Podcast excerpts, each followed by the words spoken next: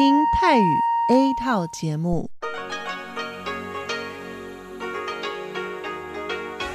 ที่นี่สถานีวิทยุเรดิโอไต้หวันอินเตอร์เนชันแนล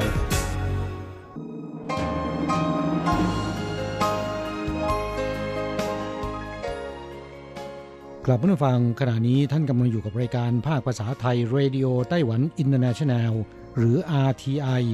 ออกกระจายเสียงจากกรุงไทเป ไต้หวันสาธารณรัฐจีน เป็นประจำทุกวันนะครับ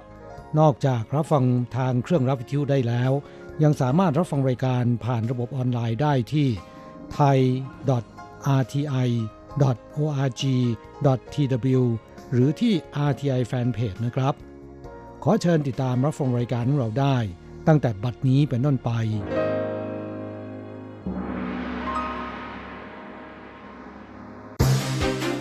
ลำดับแรก ขอเชิญติดตามรับฟัง ข่าวประจำวัน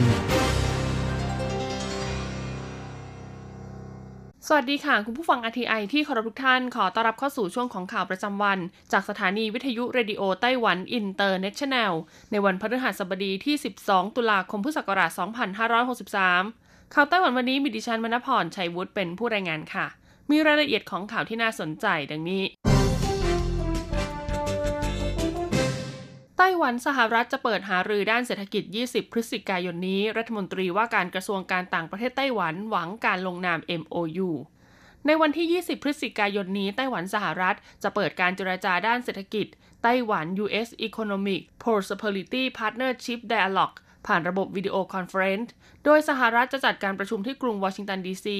มีนายคีธ แครชรัฐมนตรีช่วยว่าการกระทรวงการต่างประเทศ ด้านการเจริญเติบโตทางเศรษฐกิจพลังงานและสิ่งแวดล้อมของสหรัฐเป็นประธานในการประชุม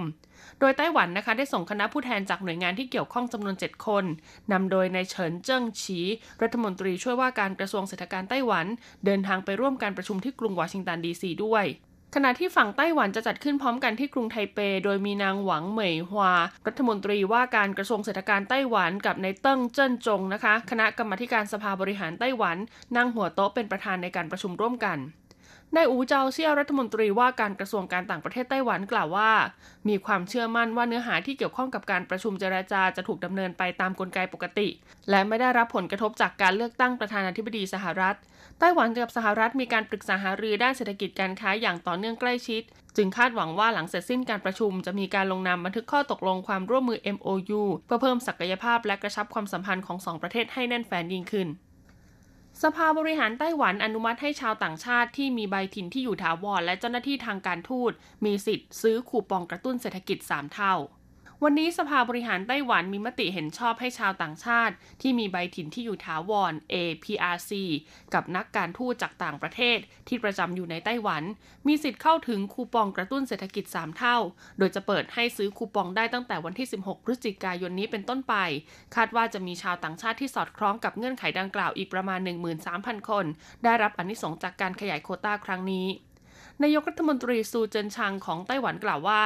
เนื่องในโอกาสวันขอบคุณพระเจ้าและวันคริสต์มาสอีฟที่กำลังจะมาถึง รัฐบาลไต้หวันอยากจะแสดงความขอบคุณไปยังพวกเขาทุกคน จึงขอเชิญชวนให้เข้ามาร่วมในนโยบายสำคัญเพื่อกระตุ้นการบริโภคประจำปีนี้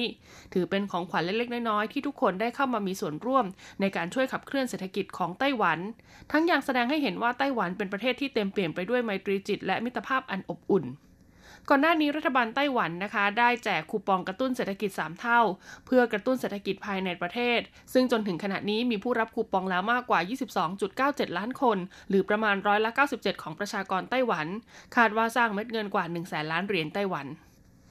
สายการบิน Tigerair ปรับรูปแบบที่นั่งป้องกันโควิด -19 และนำไก่ทอดเกลือพริกไทยสูตรไต้หวันจำหน่ายบนเครื่องบิน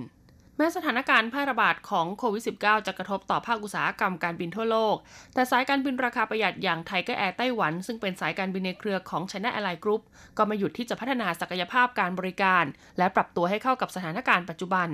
โดยวันที่ 11 พฤศจิกายนที่ผ่านมา ได้แถลงเปิดตัวห้องโดยสารรูปแบบใหม่ชื่อว่า Tiger Plus โดยที่นั่งของผู้โดยสารจะมีขนาดใหญ่ขึ้น และมีที่กั้นระหว่างที่นั่งของผู้โดยสาร เพื่อช่วยในการรักษาระยะห่าง และลดการสัมผัสใกล้ชิดที่เสี่ยงต่อการแพร่กระจายเชื้อโรคระหว่างผู้โดยสารขณะอยู่บนเครื่องบินให้น้อยลง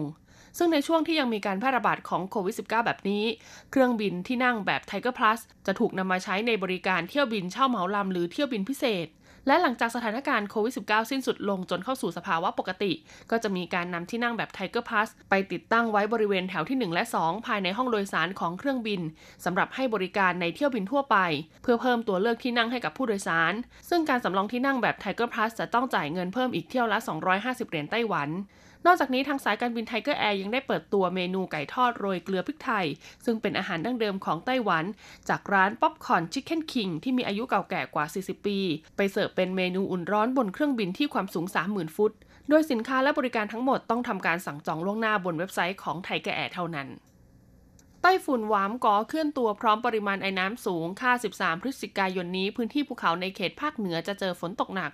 กรมอุตุนิยมวิทยาไต้หวันเผยว่า วันนี้อิทธิพลของลมมรสุมตะวันออกเฉียงเหนือ จะส่งผลให้พื้นที่ภาคเหนือตั้งแต่นครเถาหยวนขึ้นมา กับพื้นที่ภาคตะวันออก มีฝนตกปละปลายในหลายพื้นที่ ตอนเช้ากับตอนกลางคืนจะมีอากาศเย็น ส่วนช่วงกลางวันจะมีอุณหภูมิอยู่ระหว่าง 24-27 องศาเซลเซียส ส่วนพื้นที่ภาคกลางภาคใต้จะมีเมฆมาก และมีความแตกต่างของอุณหภูมิ ในช่วงกลางวันกับกลางคืนมาก โดยกลางวันจะมีอุณหภูมิอยู่ระหว่าง 28-30 องศาเซลเซียส ส่วนวันที่ 13-14 พฤศจิกายน แม้ว่าปริมาณไอ้น้ำของลมมรสุมตะวันออกเฉียงเหนือจะน้อย แต่พื้นที่ภาคเหนือและภาคตะวันออกบางส่วน จะได้รับอิทธิพลจากการเคลื่อนตัวของพายุใต้ฝุ่นหวามกอ ที่มีปริมาณไอ้น้ำสูง ส่งผลให้มีโอกาสเกิดฝนตกถึงฝนตกหนักบนพื้นที่ภูเขา สภาพอากาศเป็นแบบหนาวชื้น ส่วนพื้นที่ภาคกลางและภาคใต้มีโอกาสเกิดฝนตกปราปลายในพื้นที่ภูเขาสูงเช่นกัน ส่วนพื้นที่ราบจะมีเมฆมาก จากนั้นในวันที่ 15 พฤศจิกายนลมมรสุมตะวันออกเฉียงเหนือที่ยังคงมีอิทธิพลต่อไต้หวัน ก็จะส่งผลให้เกิดฝนตกปราปลายในบางพื้นที่ ความหนาแน่นของกลุ่มก้อนเมฆจะลดลง ภาคกลางและภาคใต้ท้องฟ้าเปิดมีแสงแดด บางพื้นที่บนภูเขาสูงมีโอกาสเจอฝนตกปราปลาย โดยอิทธิพลของลมมรสุมตะวันออกเฉียงเหนือลูกนี้จะค่อยๆ อ่อนกำลังลงในวันที่ 16 พฤศจิกายน ส่งผลให้ทั่วไต้หวันมีอากาศอบอุ่นขึ้น สภาพอากาศคงที่ มีแสงแดดท้องฟ้าปลอดโปร่งไปจนถึงวันที่ 19 พฤศจิกายน อุณหภูมิสูงสุดจะอยู่ที่ประมาณ 30 องศาเซลเซียส โรงงานผลิตเบียร์ยอดเยี่ยมแห่งเอเชียอยู่ที่ไต้หวันคว้ารางวัลระดับนานาชาติ 8 เหรียญทอง 8 เหรียญเงินเมื่อเร็วๆนี้เบียร์ยี่ห้อ Buckskin ซึ่งอยู่ในเครือ King Car Group ของไต้หวัน ได้เข้าร่วมการแข่งขันเบียร์ระดับนานาชาติที่ประเทศเยอรมนี ญี่ปุ่นและอังกฤษ โดยสามารถคว้ารางวัลมาได้ถึง 8 เหรียญทอง 8 เหรียญเงิน พร้อมกับครองแชมป์โรงงานผลิตเบียร์ยอดเยี่ยมแห่งเอเชียติดต่อกันเป็นสมัยที่ 2 ด้วย ผู้ประกอบการเผยว่าการแข่งขันที่ประเทศเยอรมนีมีชื่อรายการว่า European Beer Star ก่อตั้งมาตั้งแต่ปีคศ2004 จนล่าสุดปีนี้คือการแข่งขันครั้งที่ 16 มีเบียร์กว่า 2,000 แบรนด์จาก 40 กว่าประเทศเข้าร่วมการแข่งขัน ซึ่งในการแข่งขันรายการนี้สามารถคว้ารางวัลมาได้ 3 เหรียญทอง 3 เหรียญเงินต่อมาเป็นการแข่งขันที่ประเทศญี่ปุ่นในรายการ The International Beer Cup ซึ่งก่อตั้งมาตั้งแต่ปีคศ1996 โดยการแข่งขันปีนี้มีโรงงานผลิตเบียร์จากทั่วโลก 152 ราย ส่งผลิตภัณฑ์เบียร์กว่า 600 ประเภทเข้าร่วมการแข่งขัน โดยสามารถคว้ารางวัลมาได้ 1 เหรียญทองจากเบียร์ดำและ 3 เหรียญเงินจากเบียร์ทั่วไป สุดท้ายคือการแข่งขันที่ประเทศอังกฤษในรายการ International Beer Challenge ซึ่งก่อตั้งมาตั้งแต่ปีคศ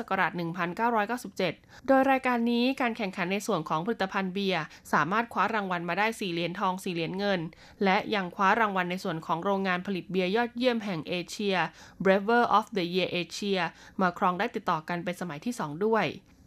กรุงไทเปตรวจสอบพบ 6 สถาบันการเงินทำผิดกฎหมายแรงงาน สั่งปรับรวม 810,000 เหรียญไต้หวัน ช่วงเดือนกันยายนที่ผ่านมากองแรงงานกรุงไทเป ได้ดำเนินการตรวจสอบการกระทำผิดกฎหมายแรงงานของสถาบันการเงิน พบว่ามี 6 สถาบันการเงินประกอบด้วย Yuanta Commercial Bank KGI Bank Fubon Bank Bank of Taiwan Standard Chartered และ Taiwan SMEG ที่มีการปฏิบัติต่อพนักงานในองค์กร ละเมิดกฎหมายแรงงาน อาทิการให้พนักงานทำงานเกินเวลาหรือทำโอทีเกินจากที่กฎหมายกำหนด มีการจ่ายเงินค่าโอทีไม่ตรงตามชั่วโมงการทำงานจริง รวมถึงมีการบันทึกเวลาเข้าออกงานของพนักงานไม่เสร็จสมบูรณ์เป็นต้น กองแรงงานกรุงไทเปจึงลงโทษด้วยการสั่งปรับสถาบันการเงินทั้ง 6 แห่ง ซึ่งรวมค่าปรับทั้งหมด 8 1 0 0 0 0เหรียญไต้หวัน โดยสถาบันการเงินทั้ง 6 แห่งได้ชำระค่าปรับเสร็จสิ้นไปแล้วเมื่อเดือนตุลาคมที่ผ่านมา ต่อไปขอเชิญฟังข่าวต่างประเทศและข่าวจากเมืองไทยค่ะ สวัสดีค่ะคุณผู้ฟังที่เคารพ ช่วงของข่าวต่างประเทศและข่าวในเมืองไทยรายงานโดยดิฉันการจยากริชยาคมค่ะ ข่าวต่างประเทศสำหรับวันนี้นั้นเริ่มจากข่าว สหรัฐอเมริกาเตือนคว่ำบาตรจีนแผ่นดินใหญ่รอบใหม่ สหรัฐอเมริกาเตือนคว่ำบาตรครั้งใหม่ต่อหน่วยงานของจีนทั้งในจีนแผ่นดินใหญ่และเกาะฮ่องกง หลังจากจีนแผ่นดินใหญ่ ตัดสิทธิสมาชิกสภานิติบัญญัติฮ่องกง ที่มีแนวทางสนับสนุนประชาธิปไตยจำนวนสี่รายออกจากการเป็นสมาชิกสภานิติบัญญัติฮ่องกง โดยการกระทำดังกล่าวชี้ให้เห็นว่าพรรคคอมมิวนิสต์จีนละเมิดคำมั่นภายใต้ปฏิญญาร่วมระหว่างจีนและอังกฤษอีกทั้งไม่ทำตามสัญญาที่ให้ไว้กับชาวฮ่องกงว่า จะให้ชาวฮ่องกงปกครองตนเองภายใต้กฎหมายพื้นฐานของฮ่องกง อีกทั้งยังเป็นการขยายอำนาจการปกครองของจีนแผ่นดินใหญ่เข้าไปยังเกาะฮ่องกงอีกด้วย ข่าวต่อไป รัสเซียเผย วัคซีนสปุตนิกวี ป้องกันโรคโควิด -19 ได้ผลถึง 92เปอร์เซ็นต์กองทุนความมั่งคั่งแห่งชาติของรัสเซียแถลงว่า วัคซีนสปุตนิกวีของรัสเซียมีประสิทธิภาพในการป้องกันผู้คนจากโรคโควิด -19 ได้ถึง 92เปอร์เซ็นต์ตามผลการทดลองขั้นต้น โดยผลการทดลองของรัสเซียถือเป็นผลการทดลองขั้นสุดท้ายในมนุษย์ และเป็นผลการทดลองที่ 2 ถัดจากผลการทดลองของบริษัทยาไฟเซอร์และไบโอเอ็นเทคที่เปิดเผยไปเมื่อวันจันทร์ว่าได้ผลมากกว่า 90%เช่นกัน ผู้เชี่ยวชาญบางส่วนระบุว่าข้อมูลของรัสเซียแสดงให้เห็นว่าการระบาดของโรคโควิด -19 สามารถหยุดยั้งได้ด้วยวัคซีน แต่ย้ำเตือนด้วยว่าผลการทดลองดังกล่าวอ้างอิงจากอาสาสมัครเพียงจำนวนน้อยเท่านั้น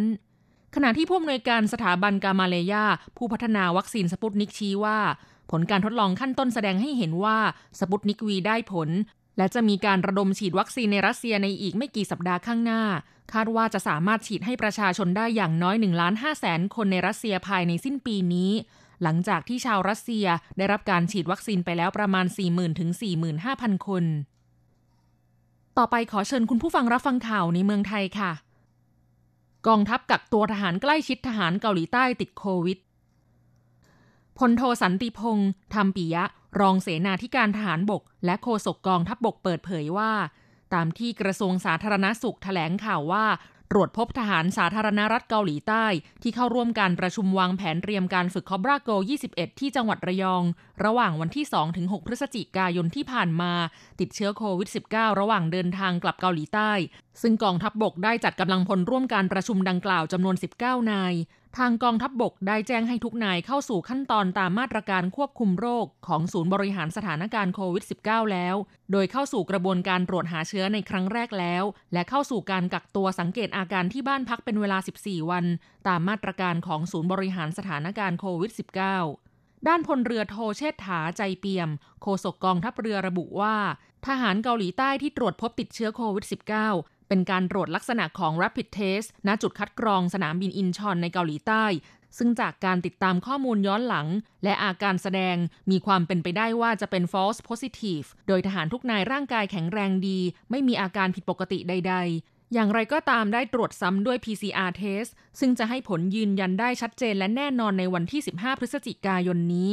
กองทัพเรือได้สั่งการให้หน่วยงานต่างๆ เพิ่มมาตรการป้องกัน และกำชับกำลังพลและครอบครัว ให้เพิ่มการระมัดระวังและปฏิบัติตามมาตรการควบคุมโรคของศูนย์บริหารสถานการณ์โรคโควิด -19 พร้อมทั้งเร่งตรวจสอบรายชื่อกำลังพลกองทัพเรือที่เข้าร่วมประชุม และผู้ที่มีโอกาสใกล้ชิดกับทหารเกาหลีคนดังกล่าว ซึ่งมีจำนวน 82 นาย จึงประสานให้กำลังพลทั้งหมดเข้ารายงานตัวและตรวจสารคัดหลั่งเมื่อวันที่ 9 พฤศจิกายนที่ผ่านมา พร้อมทั้งให้เข้าพักสังเกตอาการณอาคารรับรองสัตหีบ 14 วันทันที ต่อไปเป็นอัตราแลกเปลี่ยนประจำวันพฤหัสบดีที่ 12 พฤศจิกายน พุทธศักราช 2563 อ้างอิงจากธนาคารกรุงเทพสาขาไทเป โอนเงิน 10,000 บาทใช้เงินเหรียญไต้หวัน 9,640 เหรียญแลกซื้อเงินสด 10,000 บาทใช้เงินเหรียญไต้หวัน 9,990 เหรียญ 1 ดอลลาร์สหรัฐใช้เงินเหรียญไต้หวัน 28.77 เหรียญแลกซื้อค่ะ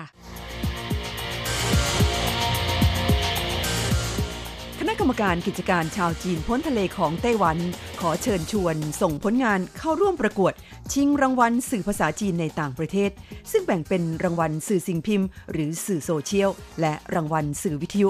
โดยหวังว่าจะเป็นการสนับสนุนสื่อภาษาจีนในต่างประเทศ ให้มีการนำเสนอข่าวสาร เกี่ยวกับความเพียรพยายาม และการบำเพ็ญตนให้เป็นประโยชน์ของชาวไต้หวันในทั่วทุกมุมโลก อันเป็นการผนึกกำลังชาวจีนพ้นทะเล เพื่อให้ทั่วโลกมองเห็นความสำคัญของไต้หวัน ผลงานที่ส่งเข้าร่วมการประกวดต้องเป็นข่าวภาษาจีน ที่นำเสนอในเชิงลึก และแสดงเห็นถึงความเป็นมืออาชีพ มีโอกาสคว้าเงินรางวัล 2,500 ดอลลาร์สหรัฐ รับสมัครผลงานตั้งแต่บัดนี้จนถึง 30 พฤศจิกายนนี้ หรือเข้าไปดูข้อมูลเพิ่มเติมได้จาก www.ocac.gov.tw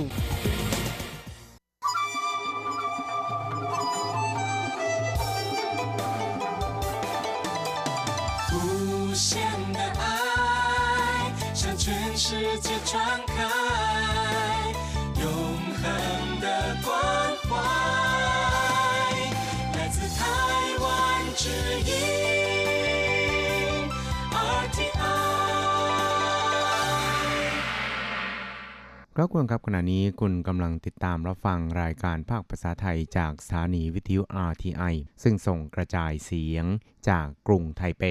ไต้หวันสาธารณรัฐจีนอยู่นะครับ และต่อไปนั้นขอเชิญคุณผู้ฟัง ติดตามรับฟังชีพประจรเศรษฐกิจ จากการจัดเสนอของกฤษณัยสายประพาส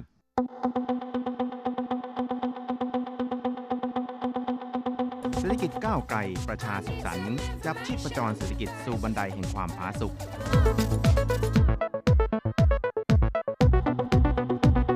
ร่วมจับชีพประจรเศรษฐกิจกับกฤษณัยสายประพาส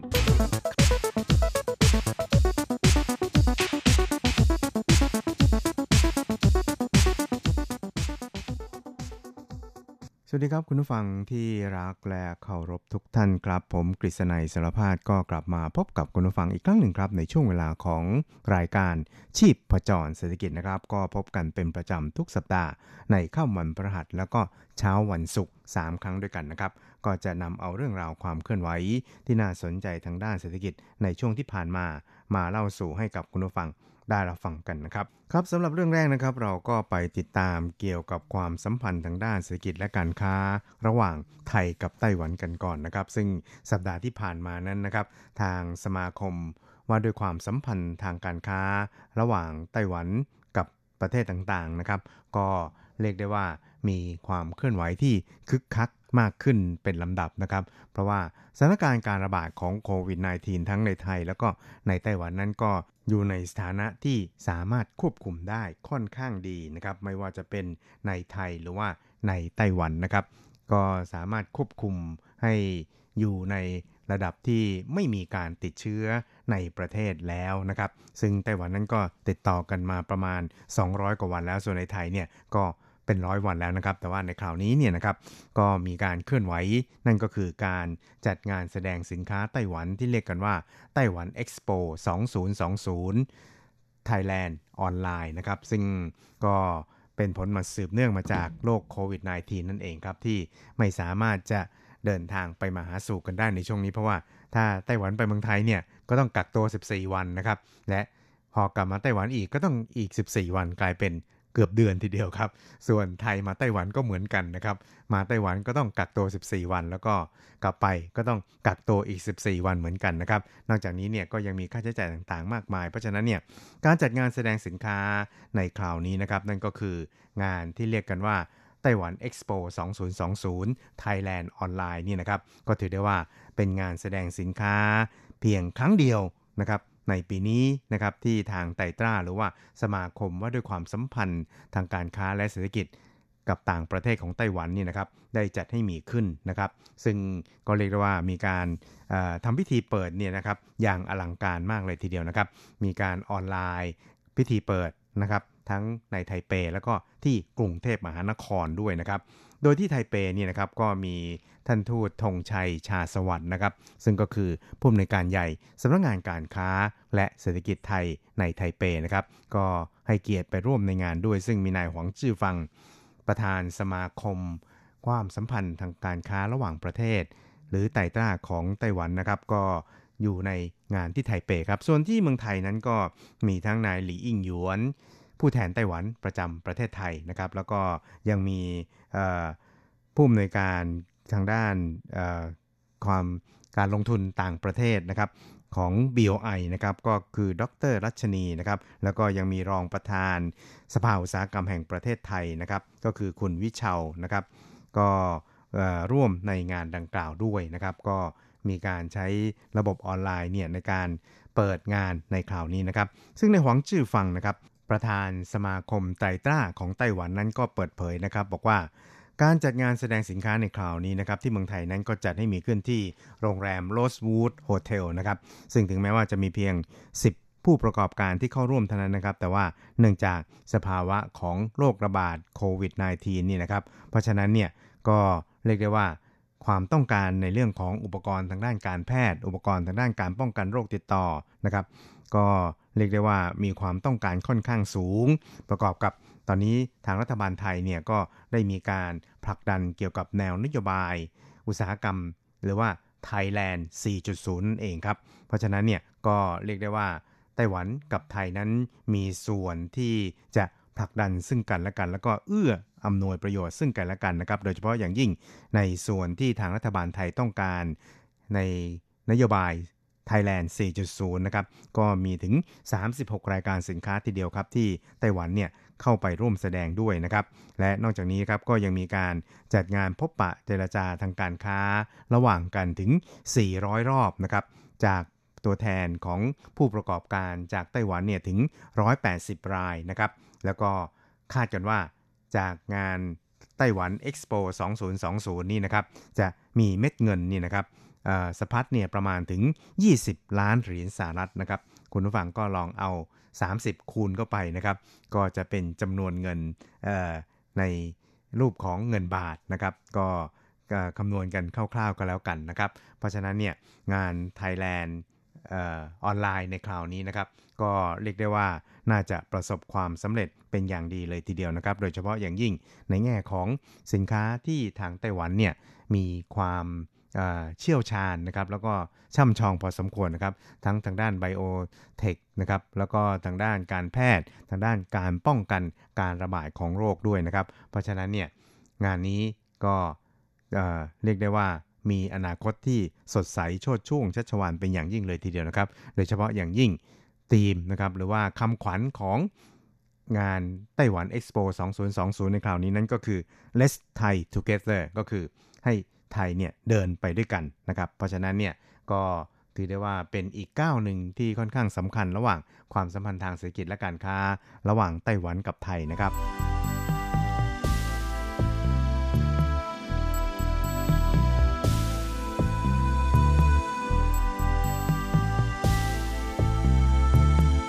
ครับอีกหนึ่งครับเราไปดูเกี่ยวกับ GDP ไต้หวันในปีหน้านะครับ ก็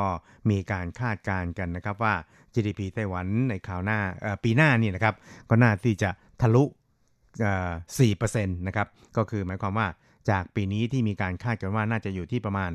1.9 ถึง2%นี่นะครับ ก็จะฟื้นตัวขึ้นแบบชนิดที่เรียกว่าเป็นเท่าตัวเลยทีเดียวนะครับ ซึ่งในส่วนนี้นะครับทางสภาพัฒ ฒนาแห่งชาติของไต้หวันสาธารณจีนนั้น ก็ได้มีการจะทำรายงานเกี่ยวกับวิสัยทัศน์ของการพัฒนาเศรษฐกิจโดยรวมของไต้หวันนะครับ ซึ่งก็ได้ระบุนะครับบอกว่าในในส่วนของการบริโภคของภาคเอกชนนั้น น่าที่จะมีการทะลุนะครับหรือว่ามีความต้องการในการบริโภคเพิ่มสูงขึ้น แล้วก็รวมทั้งการลงทุนของภาคเอกชน ตลอดไปจนถึงการส่งออกด้วยนี่นะครับน่าที่จะ ทุบสถิติเท่าที่เคยมีมาก็ว่าได้เลยทีเดียวนะครับ ประกอบกับในปีนี้นั้นตัวเลขฐานเนี่ยก็ค่อนข้างต่ำด้วย เพราะฉะนั้นเนี่ยมันก็จะทำให้ GDP ไต้หวันนี่นะครับพุ่งกระชูดอย่างแน่นอนเลยทีเดียวนะครับ โดยเฉพาะอย่างยิ่งในส่วนของอัตราการเจริญเติบโตทางเศรษฐกิจนั้น ทางสภาพัฒน์ของไต้หวันนั้นก็ได้มีการประเมินเอาไว้นะครับ ว่าน่าจะอยู่ที่ประมาณร้อยละ 3.2 ถึง 4.2%ซึ่งก็ถือว่าเป็นตัวเลขที่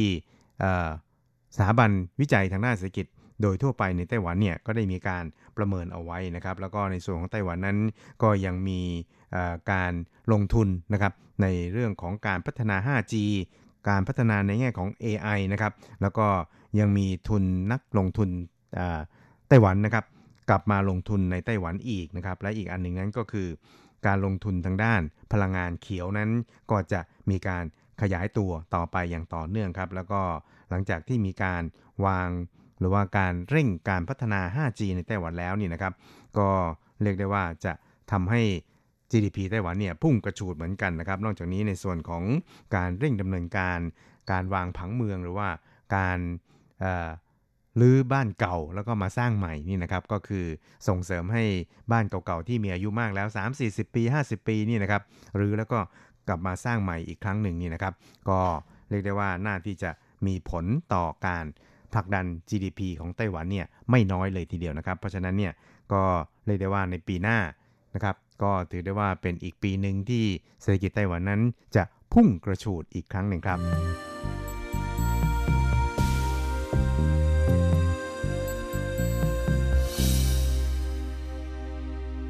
ครับคุณผู้ชมครับอีกเรื่องหนึ่งที่เราจะมาคุยกันนี่นะครับ ก็มาดูเรื่องราวเกี่ยวกับสวัสดิการของ ผู้ใช้แรงงานที่เป็นสตรีกันบ้างนะครับ ซึ่งคุณผู้ฟังบางท่านเนี่ยฟังแล้วก็อาจจะรู้สึกว่างงเหมือนกันนะครับ ว่าเอ๊ในไต้หวันนี่นะครับ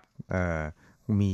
การให้ลาหยุดแบบนี้ในไต้หวันเหมือนกันอะไรทำนองนี้นะครับ ซึ่งในหลายประเทศเนี่ยก็อาจจะมีบ้างนะครับ โดยเฉพาะอย่างยิ่งประเทศที่พัฒนาแล้วนะครับ เพราะว่าคุณลักษณะพิเศษทางสรีระของผู้ใช้แรงงานสตรี หรือว่าสตรีโดยทั่วไปนี่นะครับ ก็คือแต่ละเดือนเนี่ยก็จะต้องมี MC นะครับหรือว่ามีประจำเดือนมาใช่ไหมครับ ซึ่งการที่ประจำเดือนมาเนี่ยก็อาจจะทำให้ร่างกายเนี่ยอยู่ในสภาพที่ไม่ค่อยพร้อมที่จะทำงานนักนะครับหรืออาจจะรู้สึกไม่สบายเนื้อสบายตัวนะครับ เพราะฉะนั้นเนี่ยในส่วนนี้นะครับทางกระทรวงแรงงานของไต้หวันนั้น ก็ได้ระบุชัดเลยทีเดียวนะครับว่า ตามกฎหมายว่าด้วยความเท่าเทียมของการทำงานของเพศต่างๆนะครับ ก็ได้ระบุชัดเลยทีเดียวนะครับว่า แรงงาน ที่เป็นสตรีนะครับ จะมีสิทธิ์ในการลาหยุดนะครับ ที่หรือว่าลาพักผ่อนเกี่ยวกับการมีประจำเดือนมาเนี่ยนะครับ เดือนละ 1 วันนะครับ ซึ่งนายจ้างเนี่ยก็ไม่มีสิทธิ์ที่จะปฏิเสธนะครับในการขอลาในคราวนี้ และอย่างน้อยสุดเนี่ยนะครับนายจ้างเนี่ยนะครับก็จะต้องจ่ายค่าแรงให้กึ่งหนึ่งนะครับของค่าแรงที่ได้รับนะครับ แล้วก็ถ้าว่านายจ้างเนี่ยฝ่าฝืนคือ ปฏิเสธไม่ยอมให้แรงงานหญิงผู้นั้นเนี่ยลาเเพื่อพักผ่อนเนื่องจากว่ามีประจำเดือนมานี่นะครับ ก็จะมีโทษปรับสูงนะครับ 20,000 ถึง3แสนเหรียญไต้หวัน แล้วก็ถ้าว่าได้รับการปรับแล้วนะครับหรือว่าถูกปรับไปแล้วเนี่ยนะครับยังไม่ยอมปรับปรุงแก้ไขให้ดีขึ้นเนี่ยทางกระทรวงแรงงานนั้นก็มีสิทธิ์ที่จะปรับต่อไปอย่างต่อเนื่องเลยทีเดียวนะครับ ครับทั้งนี้นี่นะครับคุณหวางหวยชันนะครับในฐานะรองอธิบดีกรมเสมอภาคในการทำงานของเพศต่างๆ กระทรวงแรงงานไต้หวันนี่นะครับ ก็ได้ระบุนะครับบอกว่าตามกฎหมายว่าด้วยความเท่าเทียมของการทำงานของเพศต่างๆนี่นะครับ สุภาพสตรีนี่นะครับที่มีประจำเดือนมานะครับ แล้วก็อาจจะทำให้ทำงานได้ไม่สะดวกนี่นะครับ จะมีสิทธิ์ในการขอลาหยุด 1 วัน ต่อเดือนนะครับ แล้วก็ไม่จำเป็นจะต้องมีเอกสารหลักฐานในการยืนยันนะครับ แล้วก็ในแต่ละปีนี่นะครับจะสามารถลาหยุดได้สามวันนะครับ โดยไม่ไปรวมกับวันลาป่วยที่มีกำหนดเอาไว้แล้วในกฎหมายแรงงานของไต้หวันนะครับ ส่วนจำนวนวันที่ลามากเกินกว่า 3 วันต่อปีนี่นะครับ ก็จะไป รวมอยู่ในวันลาป่วยของออบุคคลผู้นั้นเนี่ยนะครับ ซึ่งก็คิดว่ากรณีดังกล่าวนี่นะครับ ก็น่าที่จะเป็นผลดีนะครับ แล้วก็เป็นสวัสดิการอย่างหนึ่งของผู้ใช้แรงงานที่เป็นสตรีด้วยนะครับ พร้อมกันนี้นะครับ คุณหวางเหวชันนั้นก็ได้เตือนบรรดานายจ้างนะครับ บอกว่าไม่มีสิทธิ์ที่จะไปปฏิเสธ หรือว่าไม่มีสิทธิ์ที่จะไปขัดขวางนะครับ หรือว่าไม่ยอมให้ลา ในส่วนนี้นะครับ ซึ่งถ้าหากว่าได้รับการแจ้งหรือว่าผู้ละเมิดเนี่ยก็จะถูกปรับ 20,000 ถึง 300,000 เหรียญไต้หวันนะครับ พร้อมทั้งจะมีการประกาศรายชื่อของนายจ้างด้วยนะครับ และถ้าว่ายังไม่มีการปรับปรุงแก้ไขให้ดีขึ้นนั้น ทางรัฐบาลเนี่ยก็มีสิทธิ์ที่จะลงโทษปรับต่อเนื่องนะครับ ก็คือถ้าว่าไม่มีการปรับปรุงเนี่ยก็สามารถ ปรับได้ต่อไปนะครับ ครั้งที่ 2 ครั้งที่3เนี่ยก็ปรับได้ต่อไปอย่างต่อเนื่องเลยทีเดียวครับ เพราะฉะนั้นเนี่ยก็คิดว่าในส่วนนี้นะครับเป็นการให้สวัสดิการแก่ผู้ที่ทำงานที่เป็นสตรีที่ค่อนข้างจะคำนึงถึงสรีระที่มีความจำเป็นของเพศหญิงนะครับ ครับคุณครับเวลาของชีพจรสกิจในวันนี้ก็หมดลงแต่เพียงเท่านี้ครับ เราจะกลับมาพบกันใหม่ในสัปดาห์หน้า สวัสดีครับ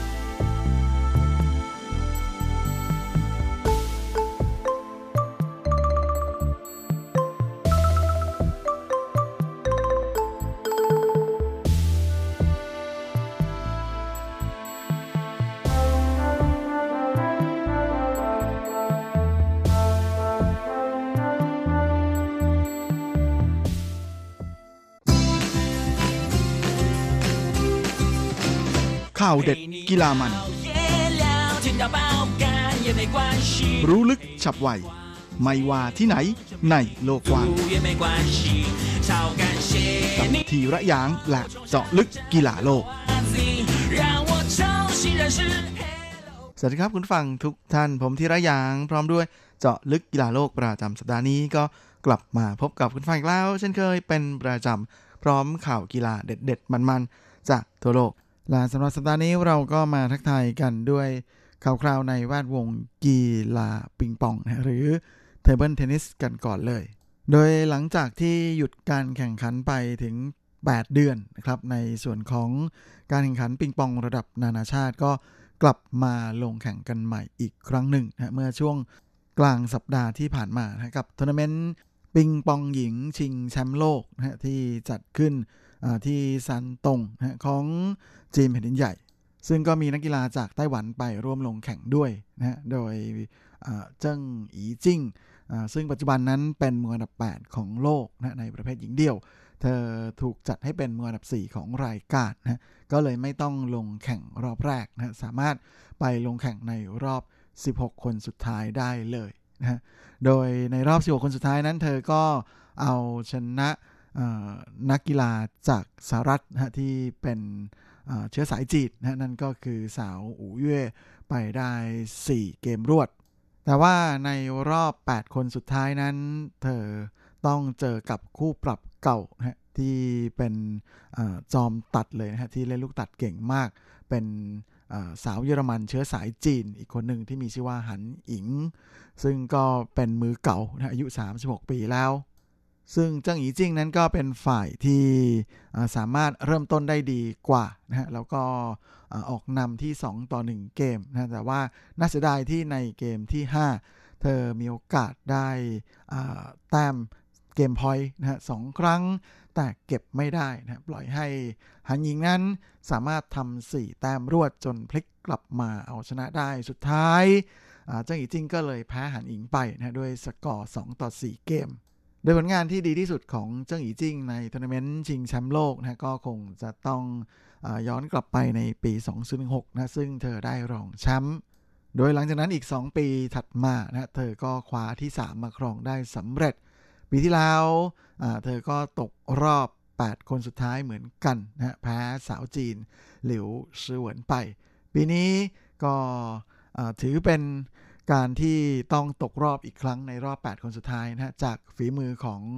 คู่ปรับเก่าที่เธอค่อนข้างจะแพ้ทางทีเดียวนะ ก็คือหันอิง เจอกันมา 7 ครั้งนะฮะแพ้รวมครั้งนี้ด้วยเนี่ยก็เป็นครั้งที่ 6 แล้ว ส่วนอีกหนึ่งสาวไต้หวันที่ไปร่วมลงแข่งด้วยก็คือเฉินซืออยู่นะที่สามารถเข้ารอบเป็นที่1นะในรอบแบ่งกลุ่ม แล้วก็เข้ามาลงเล่นในรอบ 16 คนสุดท้าย ซึ่งเธอก็ลงสนามพบกับสาวฮ่องกงนะก็คือตู้ไข่ชิ้นโดยเฉินซือนั้นสามารถพลิกกลับมาหลังจากที่เป็นฝ่ายตาม 1 ต่อ3นะฮะกลับมาเอาชนะแล้วก็เข้ารอบ 8 คนสุดท้ายได้สำเร็จอย่างไรก็ดีน่าเสียดายนะที่แหมต้องมาเจอกับกระดูกชิ้นเบอร์เรอร์ในรอบ 8 คนสุดท้ายนะเพราะว่าแหมต้องเจอกับมือดีจากญี่ปุ่นที่เป็นมืออันดับ 2 คนปัจจุบันของโลก ก็คือสาวมิโนริอิโต ซึ่งเฉินซืออวี่ก็ไม่สามารถต้านทานความแข็งแกร่งของคู่แข่งได้นะฮะแพ้ไปด้วยสกอร์1ต่อ 4 เกมนะต้องจบการแข่งขันนะฮะตกรอบที่ 8 คนสุดท้ายนี้เองนะแต่ว่าการที่แม่ต้องเล่นถึง 4 แมตช์ใน 2 วันนะแล้วก็ในจำนวนนี้เนี่ยมีถึง 2 แมตช์ที่ต้องเล่นกันถึง 7 เกมนะก็เป็นอะไรที่ทำให้เฉินซวีนั้นเธอรู้สึกเลยว่า เล่นเหนื่อยมากๆ เป็นการแข่งขันที่ยาวนานมาก ๆเลยของเธอ เพราะหลังจากจบการแข่งขันนั้นก็รู้สึกว่าตัวเองน่าจะแก่ไปเยอะเพราะแม่เพลียแล้วก็เหนื่อยจริง ๆ โดยหลังจากนี้เธอจะเตรียมตัวไปลงแข่งที่ญี่ปุ่นต่อนะฮะแล้วก็ยาวเลยนะครับ ก่อนที่จะคาดว่าจะได้มีโอกาสกลับมาไต้หวันอีกก็น่าจะเป็นเดือนกุมภาของปีหน้า ส่วนสำหรับเจิ้งอีจิ้งนั้น เธอก็ให้สัมภาษณ์หลังจบการแข่งขันนะว่า การแข่งขันครั้งนี้ก็เป็นทัวร์นาเมนต์ที่กลับมาลงแข่งกันใหม่หลังจากที่ตัวเธอเองนั้นก็ห่างหายจากการแข่งขันไปนานในระดับนานาชาตินะก็เลยทำให้จังหวะการเล่นนั้นยังไม่ค่อยลงตัวสักเท่าไหร่ แต่ก็ ยอมรับว่าสู้คู่แข่งไม่ได้จริงๆนะฮะและสภาพร่างกายของเธอนั้น ก็ไม่ถือว่ามีปัญหาอะไร แต่คิดว่าน่าจะเป็นในเรื่องของทัศนคติในการลงแข่ง เพราะว่าเธอค่อนข้างจะเล่นแบบระมัดระวังมากเกินไปหน่อย โดยในส่วนของสัปดาห์หน้านั้น เจิ้งอีจิ้งก็มีคิวจะไปร่วมลงแข่งในทัวร์นาเมนต์ที่เจิ้นโจวของเหอหนาน ซึ่งช่วงนั้นนะก็จะมีการแข่งขันปิงปองชายชิงแชมป์โลกเหมือนกันนะครับ ซึ่งทัวร์นาเมนต์นี้ก็จะเริ่มในช่วงสุดสัปดาห์นี้นะฮะแหมก็เดี๋ยวไว้สัปดาห์หน้ามาติดตามผลงานของหนุ่มน้อยมหัศจรรย์ชาวไต้หวันอย่างลินวินหลูกัน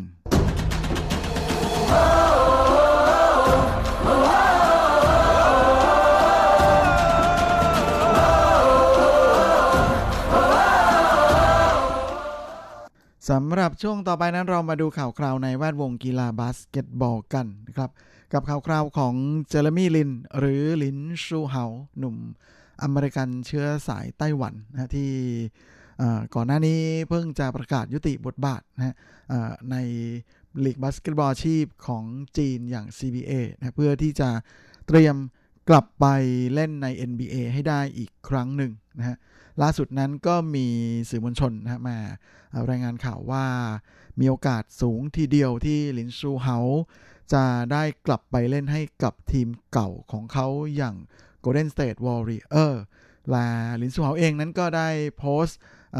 คลิปบนภาพถ่ายนะบน IG นะฮะของเขา ที่เป็นช่วงของการฝึกซ้อมนะฮะช่วงนี้ แล้วก็มีโอกาสได้เห็น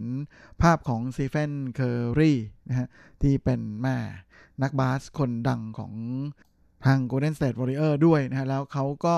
เขียนข้อความเอาไว้ใต้ภาพนะฮะว่าคนสุดยอด ลูกยิงก็สุดยอด แล้วก็ภาพถ่ายก็ยอดเยี่ยมฮ่า งานนี้ก็น่าจะทำให้แฟนๆ ของลินซูเฮาหลายคนอดยิ้มไม่ได้ด้วยความคิดถึงเจ้าหนุ่มนะเพราะ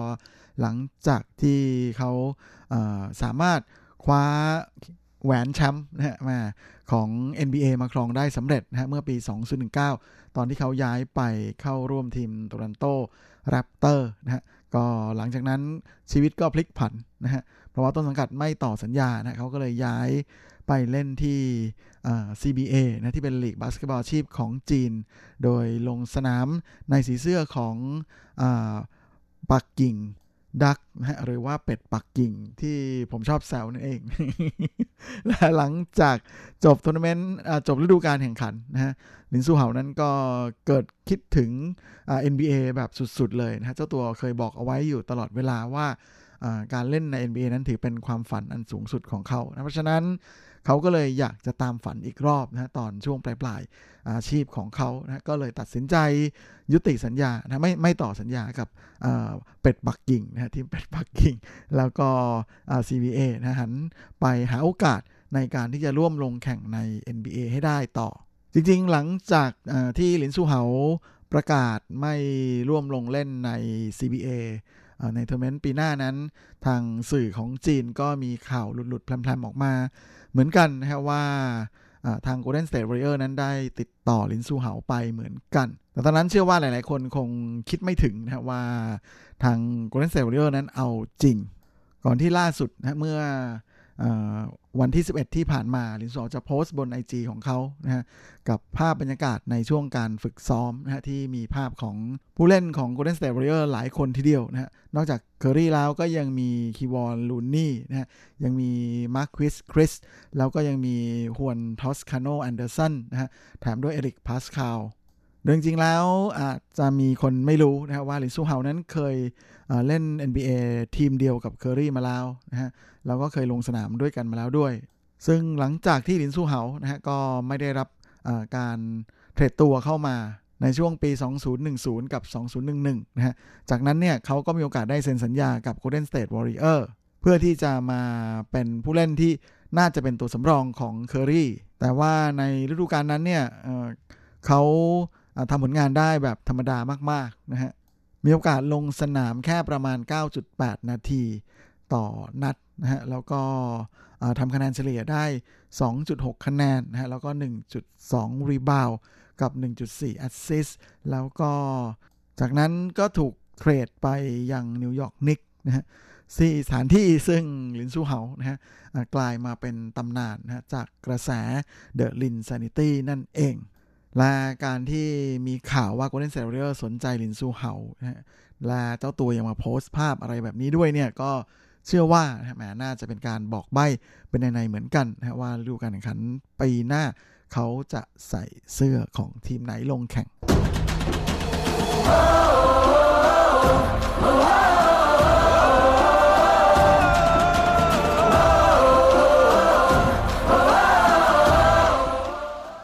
และสำหรับช่วงสุดท้ายของรายการวันนี้ก็ไปดูกันที่ข่าวคราวในแวดวงกีฬาฟุตบอลหญิงของไต้หวันกันแม้ว่าไต้หวันมู่หลันฟุตบอลลีกจะจบลงไปแล้วนะครับ โดยทีมฟุตบอลหญิงคว้าเหรียญ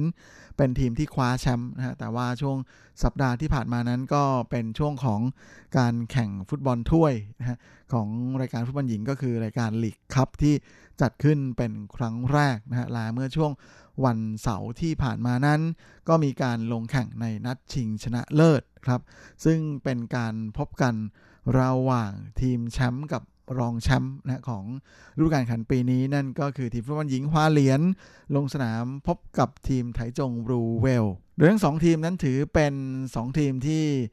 แข็งแกร่งที่สุดในลีกฟุตบอลหญิงของไต้หวันนะฮะนับตำแหน่งแชมป์นั้นรวมกันได้ถึง 7 สมัยเลยทีเดียว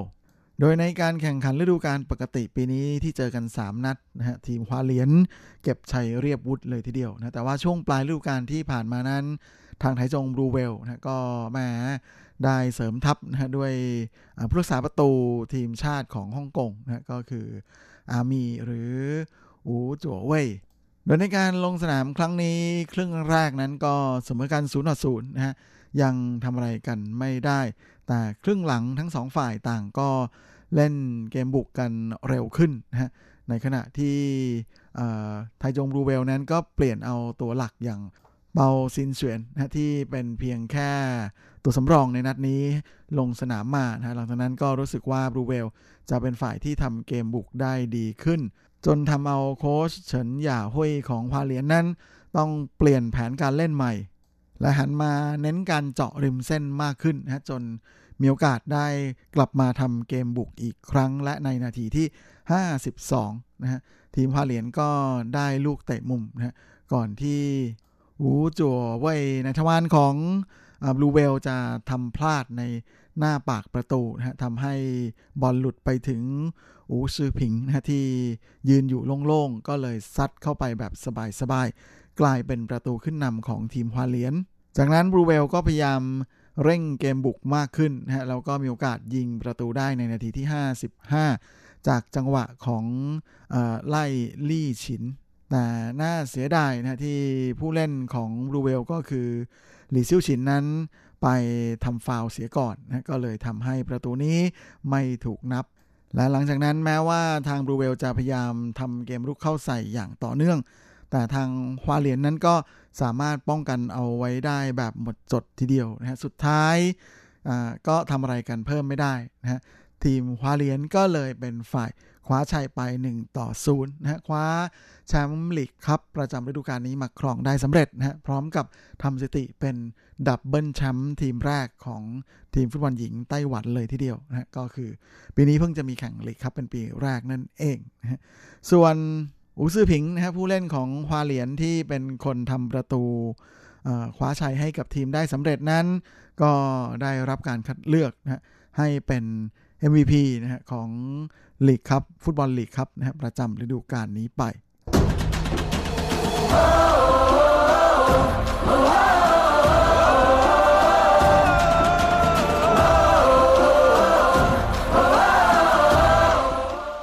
ครับและเวลาของรายการสัปดาห์นี้ก็หมดลงอีกแล้ว ผมก็คงจะต้องขอตัวขอลาไปก่อนด้วยเวลาเพียงเท่านี้ เอาไว้เราค่อยกลับมาพบกันอีกครั้งอาทิตย์หน้าเช่นเคย ในวันและเวลาเดียวกันนี้สำหรับวันนี้ขอให้ท่านโชคดีมีความสุข สุขภาพแข็งแรงแข็งแรงกันทุกหน้าทุกคนเฮ้งๆและสวัสดีครับ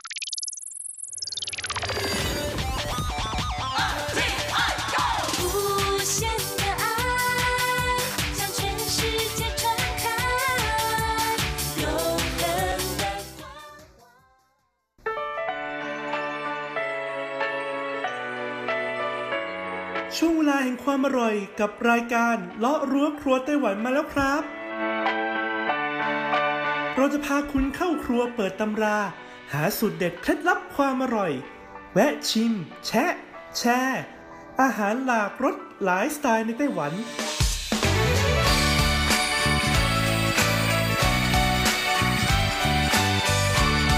ที่มาพร้อมกับไอเดียสร้างสรรค์และสุขภาพ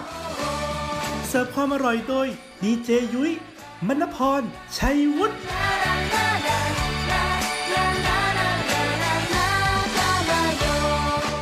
สวัสดีค่ะ คุณผู้ฟัง RTI ที่เคารพทุกท่านขอต้อนรับเข้าสู่รายการเลาะรั้วครัวไต้หวัน รายการที่จะนำเสนอเรื่องราวของความอร่อยที่เกิดขึ้นในไต้หวันนะคะดำเนินรายการในดิฉันดีเจยุ้ยมณพรชัยวุฒิค่ะ สำหรับเรื่องราวความอร่อยของเราในสัปดาห์นี้ค่ะ บอกเลยว่าต่อเนื่องมาจากสัปดาห์ที่แล้วนะคะ หากใครจำได้ค่ะ สัปดาห์ที่แล้วเนี่ยเราได้พูดถึงเรื่องราวของร้านปิ้งย่างสไตล์เกาหลีค่ะ หรือว่าที่ภาษาจีนนะคะ จะเรียกว่าหันซื่อเซาเขานั่นเอง ซึ่งในไต้หวันเองนะคะ ร้านปิ้งย่างสไตล์เกาหลีเนี่ยก็ได้รับความนิยมอย่างมากเลยทีเดียวละค่ะ มีหลากหลายรูปแบบนะคะ เรียกได้ว่ายกนะคะ เมียงดงนะมาไว้ที่ไต้หวันเลยทีเดียวนะคะ ดังนั้นหากใครนะคะเดินทางมาท่องเที่ยวที่กรุงไทเปหรือว่าอาศัยอยู่ในไต้หวันแล้วมีโอกาสได้เดินทางมาที่กรุงไทเปเนี่ยยุ้ยแนะนำเลยนะคะ ว่าร้านปิ้งย่างสไตล์เกาหลีเนี่ยก็เป็นอีกหนึ่งตัวเลือกที่น่าสนใจมากๆค่ะ เพราะว่าร้านปิ้งย่างสไตล์เกาหลีนะผู้ฟังหมูของเขาเนี่ยจะผ่านการหมักมาก่อนนะคะ ซึ่งมีทั้งการหมักซอสน้ำหมักในสไตล์ของพริกกิมจิ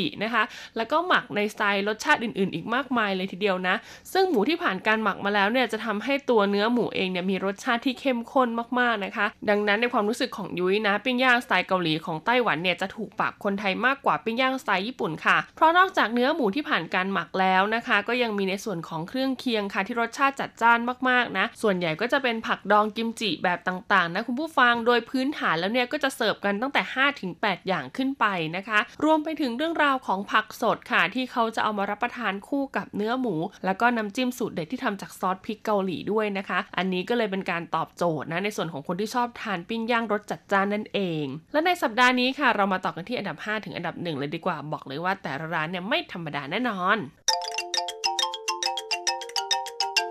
ช่วง เปิดตำรา ความอร่อย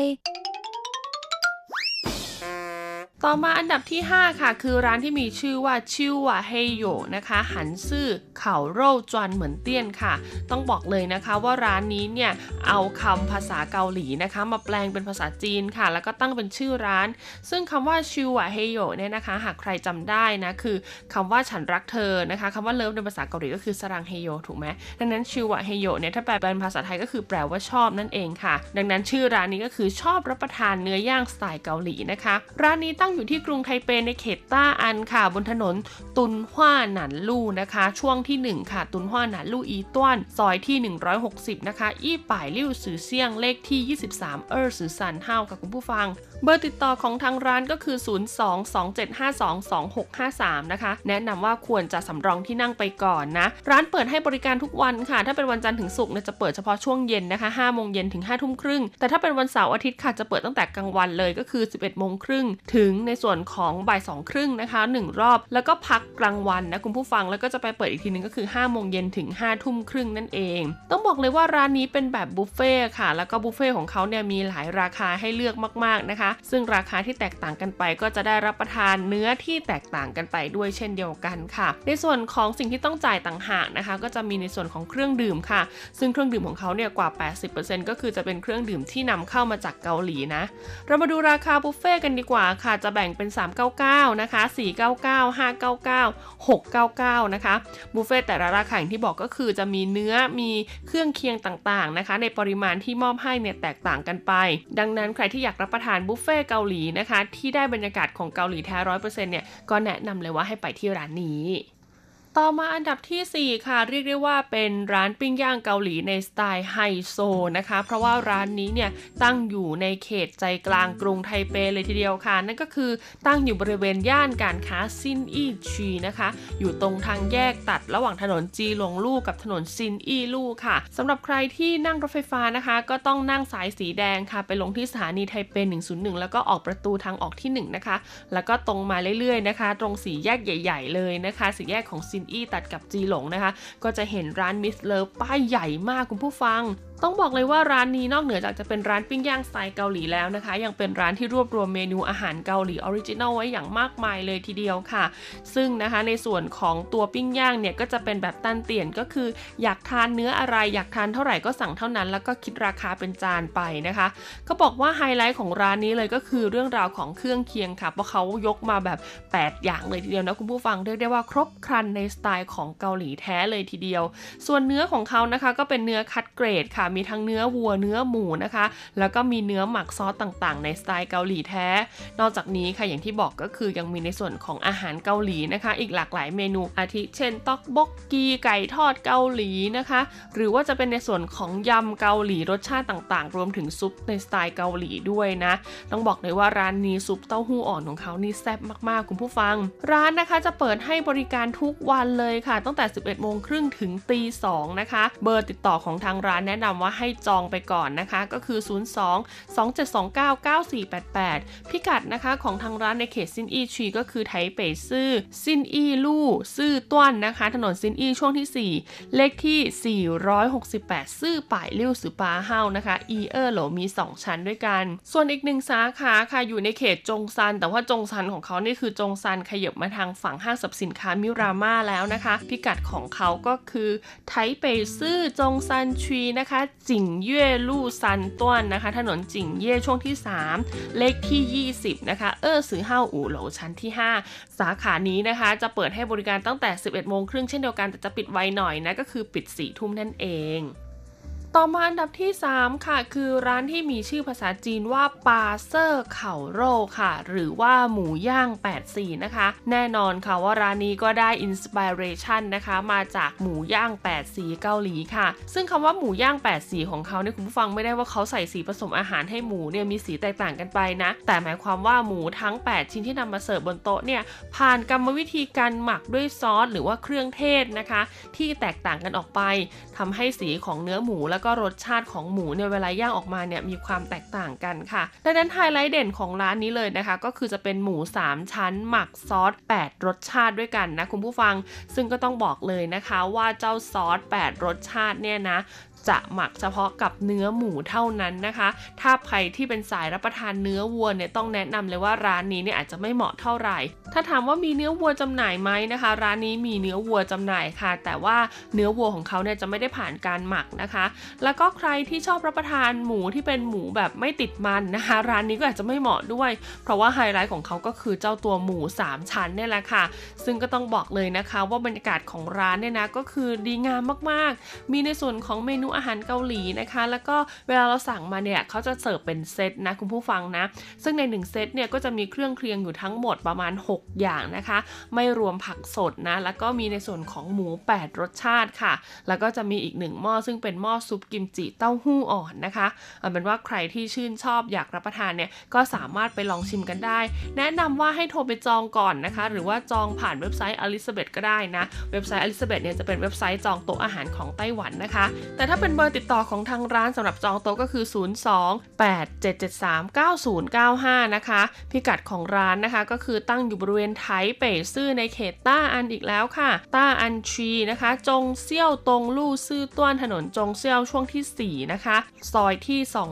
223 兩百二十三巷 十弄นะคะ ตรอกที่ 10 ค่ะ แล้วก็三號นะเลขที่ 3 นะคะ วันจันทร์ถึงศุกร์เนี่ยนะคุณผู้ฟังจะเปิดให้บริการตั้งแต่ 11โมงครึ่งถึง 5 ทุ่มครึ่งนะคะ แต่ถ้าเป็นวันเสาร์กับวันอาทิตย์นะคะ จะเปิดให้บริการตั้งแต่ 11 โมงครึ่งถึงเที่ยงคืนครึ่งเลยทีเดียว อีกสาขาหนึ่งนะคะของร้านนี้ค่ะตั้งอยู่ในเขตปั่นเฉียวนะคะ ดังนั้นใครที่อาศัยอยู่ในเขตปั่นเฉียวก็สามารถไปลองชิมกันได้นะคุณผู้ฟัง พิกัดของทางร้านนะคะ ในเขตปั่นเฉียวก็คือปั่นเฉียวชีนะคะสิ้นไปซื่อปั่นเฉียวชีนะคะ บนถนนจงซานลู่ช่วงที่ 1 ค่ะ จงซานลู่อีตัวเลขที่อี้ป่ายซานสือซื่อเฮานะคะ รู้สึกว่าน่าจะอยู่ใกล้กับสถานีรถไฟฟ้าปั่นเฉียวนะ ซึ่งในส่วนของสาขาปั่นเฉียวนะคะ จะเปิดให้บริการช่วงเที่ยงก็คือ 11โมงครึ่งถึงบ่าย2ครึ่งนะคะ แล้วก็เปิดบริการอีกทีหนึ่งก็คือ 5 โมงเย็นถึง4ทุ่มทุกวันจันทร์ถึงอาทิตย์ค่ะ มาต่อกันที่อันดับ 2 เลยดีกว่าค่ะ กับร้านที่มีชื่อว่าเฉียว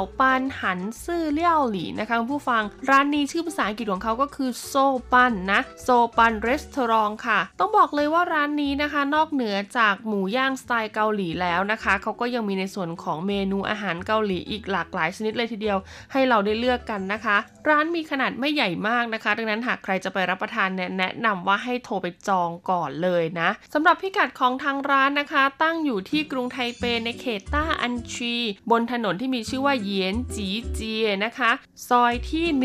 131 ค่ะ อี้ป่ายซานสืออีเซียงเลขที่ 3 ซันเฮ้านะคะ เบอร์ติดต่อสำหรับทางร้านนะคะก็คือ 022721852 นะคะ วันจันทร์ถึงพฤหัสเนี่ยเปิดให้บริการตั้งแต่เที่ยงถึงบ่ายสามครึ่งแล้วก็หยุดตอน5โมงครึ่งถึง4ทุ่มนะคะ ถ้าเป็นวันศุกร์ค่ะ เปิดให้บริการตั้งแต่เที่ยงถึงบ่ายสามครึ่งแล้วก็หยุดตอนพักเที่ยง เปิดอีกทีหนึ่งก็คือ5โมงครึ่งถึง5ทุ่ม ส่วนวันเสาร์ค่ะเปิดบริการยาวเลยนะตั้งแต่เที่ยงถึง5ทุ่มไม่มีพักกลางวันนะคะ วันอาทิตย์ก็เช่นเดียวกันนะคะ เปิดบริการยาวเลยนะตั้งแต่เที่ยงถึง4ทุ่มนั่นเอง ต้องบอกเลยว่าร้านนี้นะคะ หากใครที่ไม่ได้ชอบการรับประทานหมูเกาหลีมากนักนะคะ ก็ไม่จำเป็นต้องไปทานหมูเกาหลีก็ได้นะ เพราะว่าเมนูอาหารเกาหลีเขาเนี่ยเยอะมากจริง ๆ คุณผู้ฟัง มีทั้งในส่วนของพิซซ่าสไตล์เกาหลีนะคะ มีไข่ตุ๋นนะแล้วก็มีข้าวหน้าต่างๆ มีไก่ผัดซอสเกาหลีมีต๊อกบกกีนะคะ ผัดปลาหมึกนะคะ ซุปกิมจิมีราเมงสไตล์เกาหลี มีในส่วนของรามยอนก็คือพวกบะหมี่มาม่านะคะ ในสไตล์เกาหลีที่เอามาต้มนะ แต่ถ้าใครอยากรับประทานเป็นเนื้อนะคะ เนื้อย่างเนี่ยก็สามารถสั่งได้นะคุณผู้ฟัง โดยเนื้อย่างของเขาเนี่ยก็มีทั้งเนื้อหมูเนื้อวัวให้เราเลือกเลยทีเดียวนะ ส่วนตัวยุ้ยแนะนำว่าให้รับประทานเป็นเนื้อหมูค่ะเพราะเนื้อหมูของเขาเนี่ยจะผ่านการหมักซอสเกาหลีมาเป็นอย่างดี ราคาจำหน่ายก็ไม่แพงด้วยนะคุณผู้ฟังอย่างเนื้อหมูเนี่ยสตาร์ทก็จานละร้อยกว่าเหรียญไต้หวันเท่านั้นเอง นอกจากนี้ยังมีเครื่องดื่มสไตล์เกาหลีอีกมากมายเลยทีเดียวให้เราเลือกค่ะ และอันดับที่ 1 คือร้านหมูย่างเกาหลี ซึ่งเป็นแฟรนไชส์มาจากเกาหลีค่ะ เขามีชื่อภาษาจีนว่า新村站著吃烤肉ค่ะคุณผู้ฟัง ต้องบอกเลยว่าร้านนี้นะคะ ตั้งอยู่ในเขตย่านการค้าซินอี้ค่ะ ในบริเวณซินอี้ชีจงเซี่ยวตงลู่อู่ต้วนนะคะ ถนนจงเซี่ยวฝั่งตะวันออกช่วงที่ 5 ค่ะ เลขที่อี้ป่ายอู่ซือจิ๋วเฮานะคะ เลขที่ 159เบอร์ติดต่อของทางร้านก็คือ 022 2766 5258 นะคะ แต่ว่าทางร้านเนี่ยหากใครจะจองที่นั่งนะ ต้องจองผ่านทางออนไลน์เท่านั้นค่ะ แนะนำว่าให้คลิกไปที่ Facebook ของทางร้านจะดีกว่านะคะ วิธีการเดินทางก็คือนั่งรถไฟฟ้าสายสีน้ำเงินนะคะ ไปลงที่สถานีซื่อเจิ้งฝูจั่นแล้วก็เดินออกประตูทางออกที่ 4 ค่ะ จากประตูทางออกที่ 4 เนี่ย เดินไปอีกประมาณ 2 นาทีก็จะถึงร้านแล้วนะคะ ต้องบอกเลยว่าร้านนี้ไม่มีเก้าอี้นั่งค่ะ ดังนั้นคุณก็จะต้องยืนรับประทานเนื้อย่างนะคุณผู้ฟังนะต้องบอกเลยนะคะว่าเขามีขั้นต่ำด้วยก็คือ 390 เหรียญไต้หวันต่อ 1 เซตค่ะ ซึ่งนะคะนักรีวิวอาหารไต้หวันที่ไปชิมมาแล้วก็บอกว่า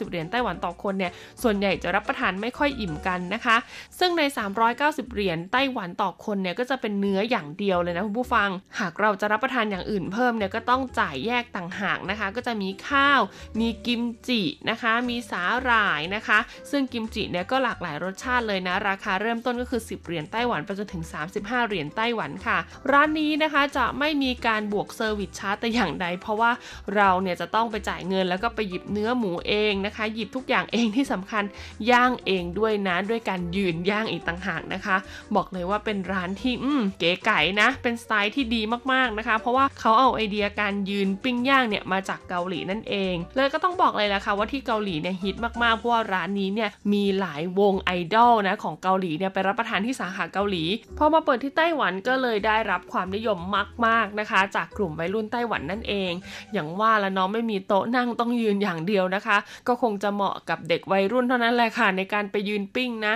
อย่างยุ้ยเองเนี่ยข้อเข่าก็ไม่ค่อยดีแล้วนะ ขอเป็นร้านนั่งปิ้งหมูย่างกินสบายๆจะดีกว่าค่ะ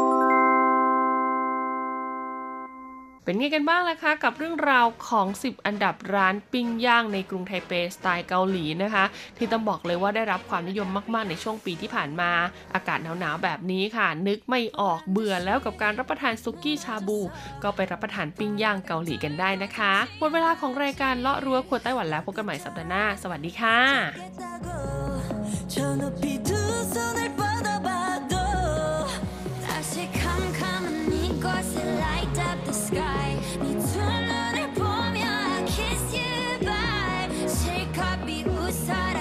정이